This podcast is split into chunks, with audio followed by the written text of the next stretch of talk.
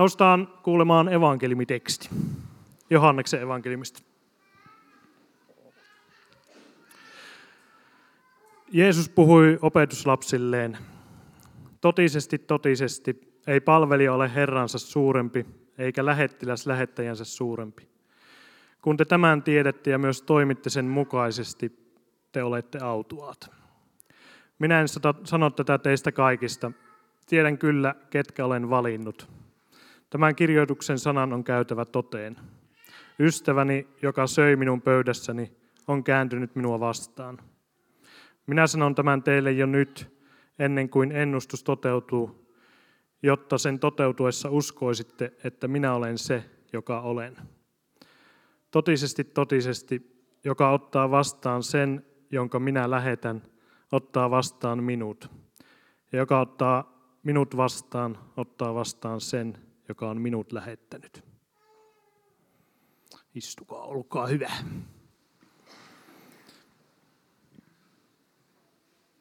Tota, minkälainen on hyvä kuva? Jos, jos otetaan valokuva tai maalataan kuva tai tehdään veistos, niin minkälainen on hyvä kuva tai hyvä veistos? Se, eikö se ole, eikö niin kuin yleensä se tuo jota, on, on tosi modernia kuvia ja on sitten ikään kuin semmoisia, jotka on tämmöisiä, näyttää yksi yhteen.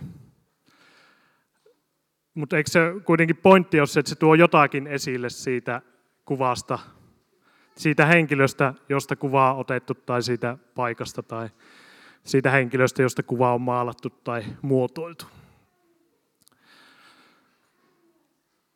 Tota, otetaan, siellä pitäisi olla Saulin kuva. Tuleeko? Joo. Tuossa on yksi tunnettu, tunnettu kuva. En tiedä, tästä ainakin asiantuntijat oli montaa mieltä, että oliko tämä hyvä kuva tai onko tämä hyvä kuva vai ei. Jotkut sanoivat, että se on sympaattinen, jotkut sanoivat, että se on epäonnistunut, jotkut sanoivat, että raikas, ruma. Siitä oli montaa mielipidettä, mutta, mutta, mutta siinä on sadan taiteilijan näkemys, näkemys Saulista ja en tiedä mitä, en muista mitä mieltä Sauli itse oli, mutta siinä on yksi esimerkki kuvasta. Se pyrkii tuomaan jotain esiin Saulista. luomisen yhteydessä tapahtui näin. Jumala loi ihmisen kuvakseen. Jumalan kuvaksi hän hänet loi. Mieheksi ja naiseksi hän loi heidät. Toi kuvaa-sana tuossa raamatun jakeessa, se on ilmeisesti se, ihan se syvin merkitys on jonkin verran epävarma. Se sana hebreaksi on selem. Mutta semmoinen enemmistö ilmeisesti tutkijoista on tätä mieltä, että sen merkitys olisi edustus. Kuva olisi sama kuin edustus. Eli kuva edustaa jotain. Tuohon aikaan Lähi-idässä oli kuninkailla semmoinen tapa, kun kuninkailla saattoi olla iso, laaja hallinta-alue, niin kuningas saattoi jättää oman patsaansa ikään kuin rakennuttaa oman patsansa semmoiselle alueelle, missä hän ei fyysisesti ollut läsnä.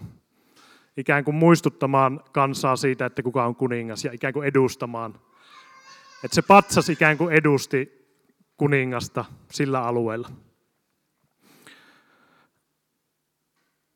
Nykypäivältä ehkä semmoinen yksi esimerkki voisi olla tämmöinen.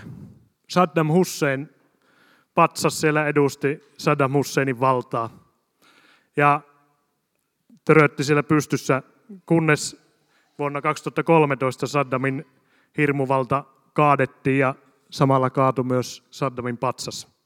Eli se ikään kuin kuva, se muotokuva, joka Saddamista oli tehty, se edusti, edusti hänen valtaansa ja sitten kun se kaadet, valta kaatui, niin kaatui myös patsas.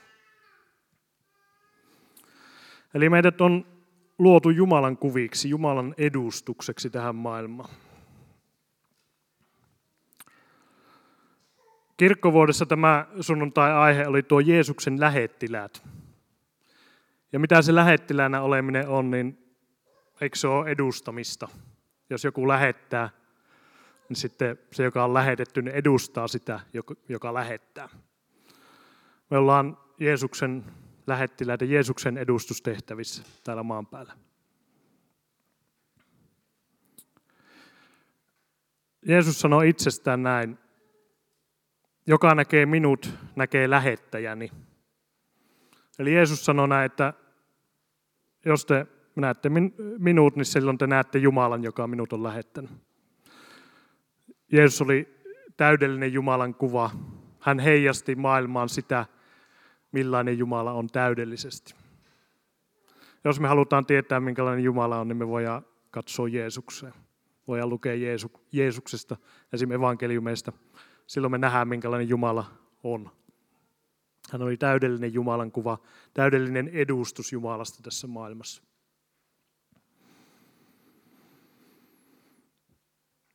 Mm, niin, Jeesus on nyt lähettänyt meidät. Lähetyskäskyssä Jeesus lähetti meidät.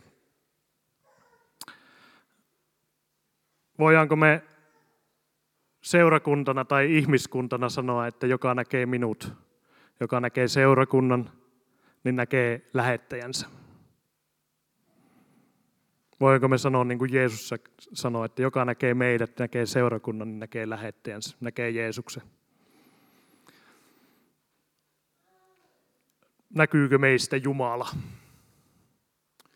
Ollaanko me Jumalan kuviksi luotuna edustamassa tässä maailmassa Jumalaa? No, minusta näyttää, että ei ainakaan ihan täydellisesti. Varmaan jotakin niin kuin maistiaisia me voidaan sanoa, että esim. seurakunnassa toistemme kautta tai musiikissa tai jotenkin toisista, toisista luoduista, edustukseksi luoduista ihmisistä. Me varmaan jotain maistiaisia Jumalasta voidaan saada, mutta ei me ihan niin kuin hirveän hyvin ole tässä onnistuttu mun mielestä. Ja tämä jos katsoo niin kuin ihmiskuntaa, jos katsoo nyt vaikka uutisia, niin sillä on aika paljon tätä ilmastonmuutoshässäkkää, joka mun käsittääkseni on aika lailla ihmisen syytä. Jumala sanoi, että viljelkää ja varjelkaa luontoa ja näin tässä kävi. Me ollaan ryssitty tämä homma. Ja monessa muussa asiassa näkyy, että ei ole ihan mennyt edustusputkeen. Me ollaan käännytty pois Jumalasta, hänen hyvästä tahdosta, hyvistä suunnitelmista, rakkaudestaan ja sotkettu tämän maailman asiat aika pahasti. Ollaan rikki menneiden Jumalan kuvia. Jotenkin onnistutaan ehkä välillä heijastamaan, mutta mutta, mutta paljon on mennyt myös pieleen. No yksi vaihtoehto tuolle kuva, Jumalan kuva, sille kuva Selem-sanan käännökselle on myös painauma, kaiverrus tai jälki. Siellä on tempurmainos. Meillä on tempurpatja, se on hyvä. Ei lähdetty häämatkalle häärahoilla, vaan ostettiin tempurpatja, se on hyvä. Tota, niin, yksi käännösvaihtoehto on painauma, jälki, kaiverus. Jumala luodessa ihmisen paino ikään kuin käden jälkensä meihin. Paino meidän sisimpään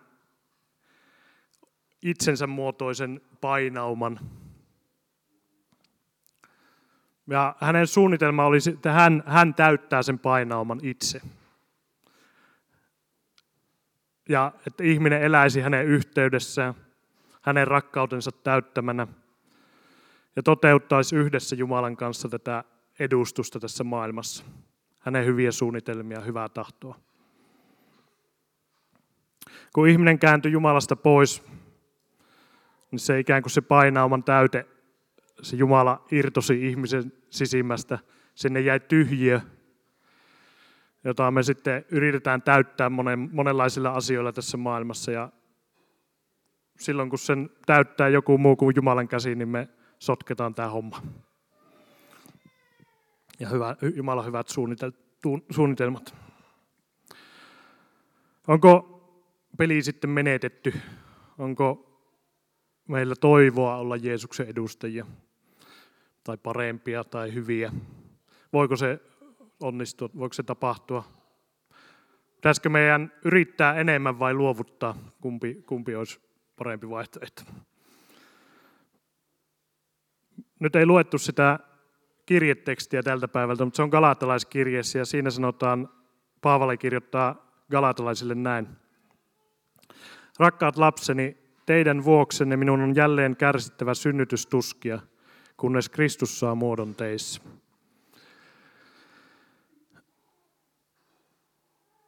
Mm, Paavali näytti tuskailevan tämän kysymyksen aika, kanssa aika rajusti.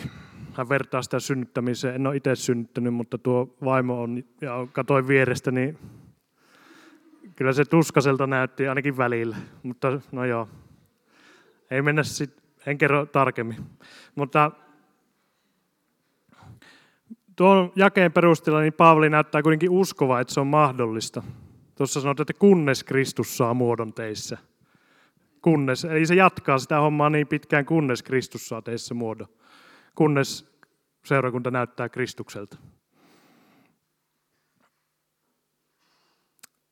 Ja Paavali taisteli sen asian vuoksi, että seurakunta näyttäisi Kristukselta. Se ei ollut siis utopistinen haave, vaan todellinen päämäärä Paavali puheissa. Ja näyttää sitten, että Paavali ei niin luovuttanut sen asian kanssa. Ei, ei ollut valmis luovuttamaan ennen kuin se on totta. Kunnes Kristus saa muodon. No mikä se noiden galatalaisten synti sitten oli, josta Paavali niitä kirjeessään moitti? En tiedä, oletteko huomannut, että melkein kaikki kirjeet Paavali aloittaa, hän kehuu seurakuntaa ja sanoo heitä pyhiksi. Mutta galatalaiskirjassa ei sano. Se lähtee aika, aika suoraan niin kuin moittimaan vaan. Kyllä se siinä vähän niin kuin pikkusen lämmittelee, mutta sitten aika äkkiä tulee, että tulee itse asiassa seuraava jaivo. Ja olen hämmästynyt, kun te näin pian olette luopumassa hänestä, joka on armossaan, kutsunut teidät ja olette siirtymässä toisenlaiseen evankeliumiin. En tiedä siis tuo, mitä sanoin äsken, niin en tiedä, oliko se niin kuin Paavalin mielestä tämä synti oli vaan niin vakava, että se, niin kuin, se lähti suoraan asiaan. Kalatalaiset oli eksyneet pois armosta. Tuossa sanotaan, että olette luopumassa hänestä, joka on armossaan kutsunut teidät. Eksynyt armosta niin sanotusti lain alle. Eli se galatalaiset yritti itse omilla voimillaan ansaita pelastusta, Jumalan rakkautta, Jumalan hyväksyntää. Ne yritti omalla voimallaan edustaa tai saada Jumalan tahtoa aikaa maailmassa. Mutta se ei tapahtunut. Kristuksen muoto, Jeesuksen edustus, ei tule meistä esiin itse puristamalla, enemmän yrittämällä. Se on Jumalan teko, se on armoa. Miten se, miten se voisi olla totta se edustus seurakunnassa meidän keskellä tässä maailmassa? se tuossa päivän evankeliumitekstissä sanottiin näin, että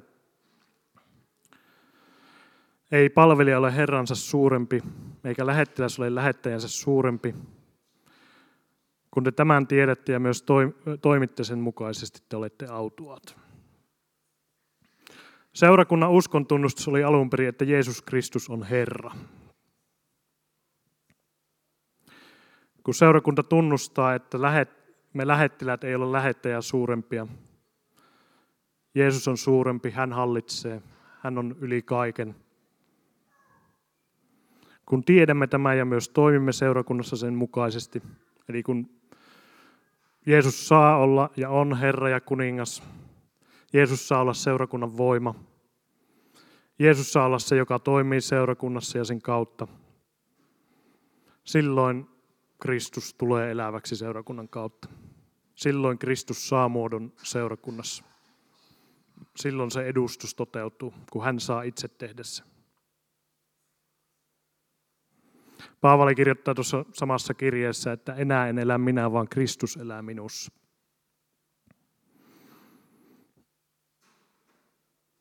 Jeesus itse oli tullut elämään Paavalissa ja hänen kauttaan. Ja silloin Kristus sai muodon hänessä. Ja se oli tavoite, Paavalin tavoite myös koko seurakunnalle. No, minkälainen Herra ja kuningas Jeesus on. Tuo evankeliumitekstin asiayhteys on itse asiassa se, missä Jeesus pesee opetuslasten jalat. Jeesus on erilainen Herra, erilainen kuningas kuin tämän maailman herrat ja kuninkaat. Se teksti tai luku alkaa näin. Puhutaan Jeesuksesta. Hän osoitti heille täydellistä rakkautta loppuun asti. Puhuu siis Jeesuksen suhteesta opetuslapsiin. Hän osoitti heille täydellistä rakkautta loppuun asti. Ja sitten hän polvistuu opetuslasten eteen, pesee heidän jalkansa, ottaa palvelijan roolin. Palvelijan rooli lopulta vie hänet ristille, hän suostuu ihmiskunnan edestä ristille sen rakkauden tähden. Tällainen on meidän Herra ja kuningas. Tietäen sen, että hän on maailmankaikkeuden Herra ja kuningas, itse Jumala, hän polvistuu silti. Uskon, että meidänkin edessä asettuu palvelijan rooliin. Haluaa pestä meidät, nostaa meidät, osoittaa loppuun asti meille täydellistä rakkautta. Jumala on rakkaus. Se on siis jotain, joka kumpuaa hänen olemuksestaan rakkaus meitä kohtaan.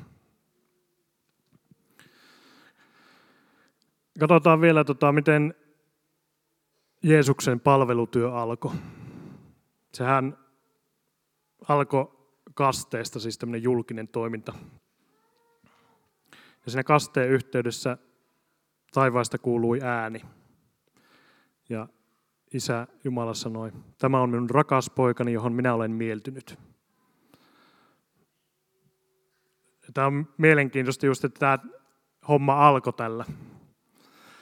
Ennen kuin Jeesus oli tehnyt mitään, ennen kuin Jeesus oli ruvennut palvelemaan, ikään kuin ennen kuin oli ikään kuin mitään ansioita, niin siinä hetkessä isä sanoi, että tämä on minun rakas poikani, johon minä olen mieltynyt.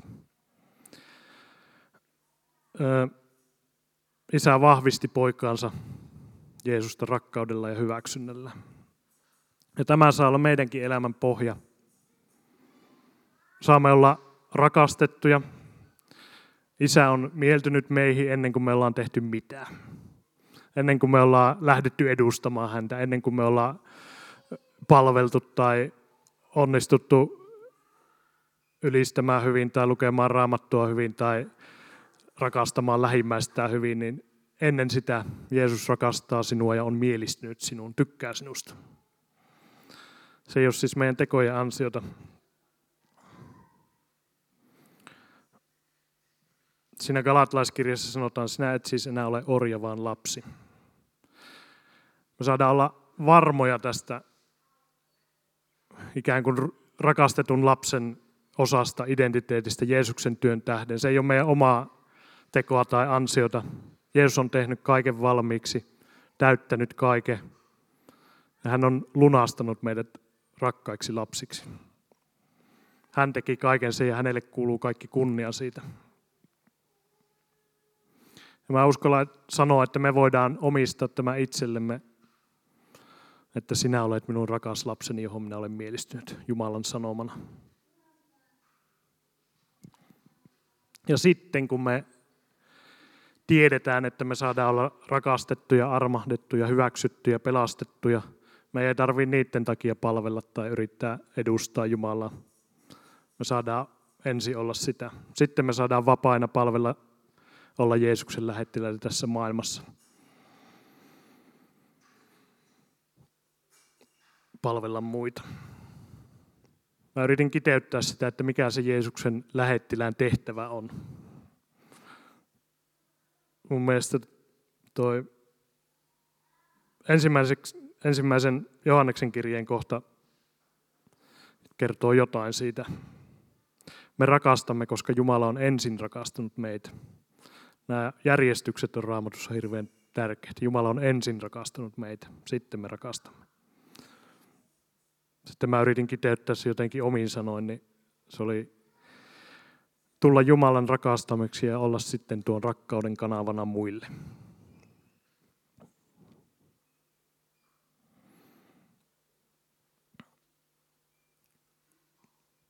Mä löysin tämmöisen valmiin synnin tunnustuksen tuolta Riikka lähetti, niin tämä osuu aika hyvin tähän aiheeseen, niin mä ajattelin, että voidaan tunnustaa syntimme.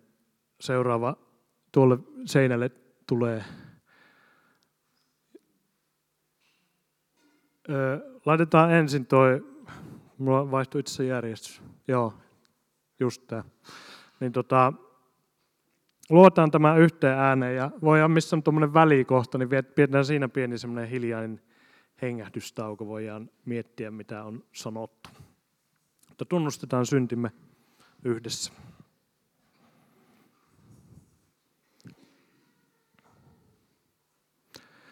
Kaikki valtias Jumala, rakas taivaallinen Isä, sinä olet luonut meidät kuvaksesi ja tehnyt meidät lapsiasi jotta eläisimme sinun yhteydessäsi. Tunnustamme edessäsi, että olemme kääntyneet pois sinusta ja palvoneet luotua enemmän kuin sinua, kaiken näkyvän ja näkymättömän luojaa. Olet lähettänyt poikasi Jeesuksen, Kristuksen, eksyneen ihmiskunnan pelastajaksi ja palauttanut meidät yhteyteesi – me olemme kuitenkin monin tavoin torjuneet kutsusi. Olemme kieltäneet syyllisyytemme ja syyttäneet muita. Olemme etsineet sovitusta omilla teoillamme ja turvautuneet omiin ajatuksiin ja selittelyihin.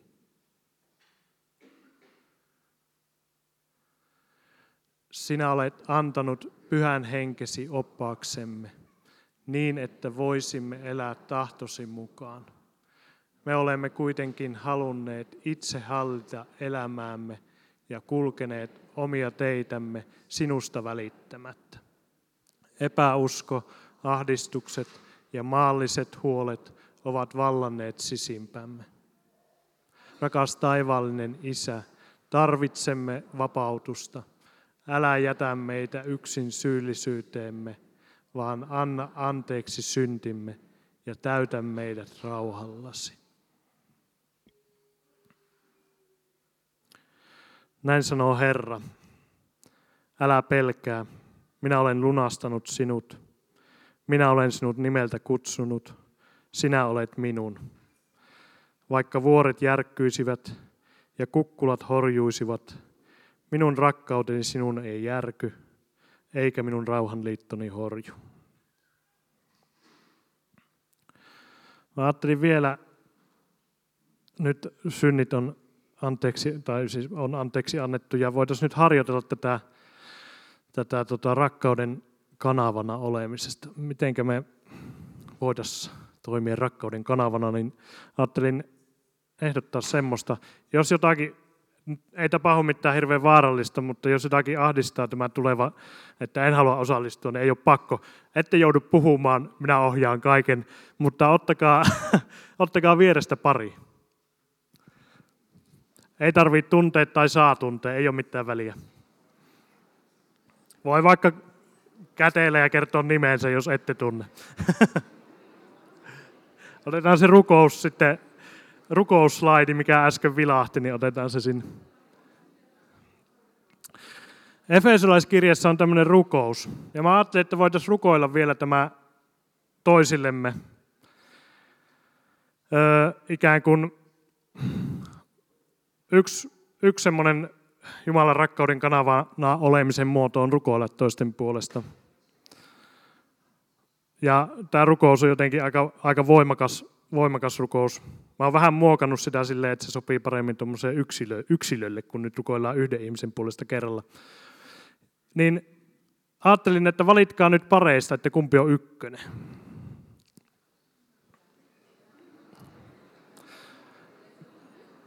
Ja nyt kohta rukoillaan sen ykkösen puolesta valmiin rukouksen sanoin, joka on nyt näkyy tuolla seinällä. Ja voit kysyä, kak- nyt se toinen, se joka ei ole ykkönen, niin se on kakkonen. Niin se kakkonen voi kysyä ykköseltä, että saanko laittaa käden sinun olkapääsi päälle? Ja saa sanoa, että ei saa laittaa, se on ok.